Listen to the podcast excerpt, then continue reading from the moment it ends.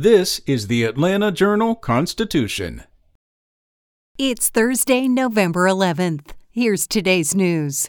The man accused of shooting and killing a Henry County police officer turned the gun on himself, according to authorities. And they say it happened seconds before being captured in a Clayton County apartment Tuesday evening. Police said that twenty-two-year-old Jordan Jackson was found dead from an apparent self-inflicted gunshot wound at an apartment complex in Riverdale. Jackson was the subject of a massive five-day manhunt, and police said he had been hiding out with friends before he barricaded himself in a room. Jackson was accused of shooting Officer Param Hans Desai last week during an arrest attempt. Late Monday, the thirty-eight-year-old officer died from his injuries, and the hunt for his alleged killer ramped up. In other news, Stonecrest Mayor Jason Larry was among two people charged with federal crimes Wednesday after they were accused of using a kickback scheme to steal coronavirus relief funds.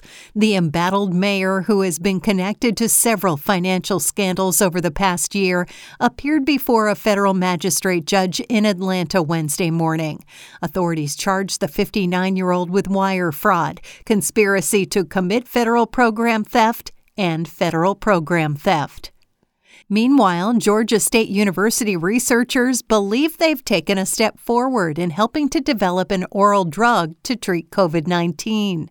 Now that effective vaccines are available to prevent the disease, researchers are focusing on drugs to treat COVID nineteen after someone is infected and before they need hospitalization. The company Merck has recently taken the lead, producing an antiviral oral medication that it hopes will get federal approval here. A peer-reviewed study of G S U's research released last week in the top-line publication Nature Communications found an oral version of the drug remdesivir was effective against the SARS-C o V two, the virus that causes COVID nineteen, in ferrets. And the city of Atlanta and Fulton County have struck a deal that officials say could alter the way suspects in nonviolent crimes are treated by routing them to a diversion center and away from the county's perpetually overcrowded jail.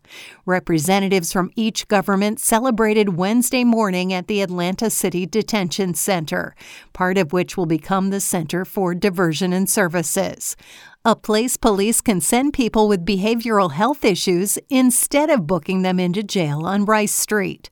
Traditionally, Atlanta cops have had only three options for nonviolent offenders: send them to the overcrowded county jail, take them to Grady Hospital if they need medical help, or do nothing. That's all for today. Check back each weekday morning for more from the Atlanta Journal-Constitution or go to A J C dot com. Have a great day. Spoken Layer.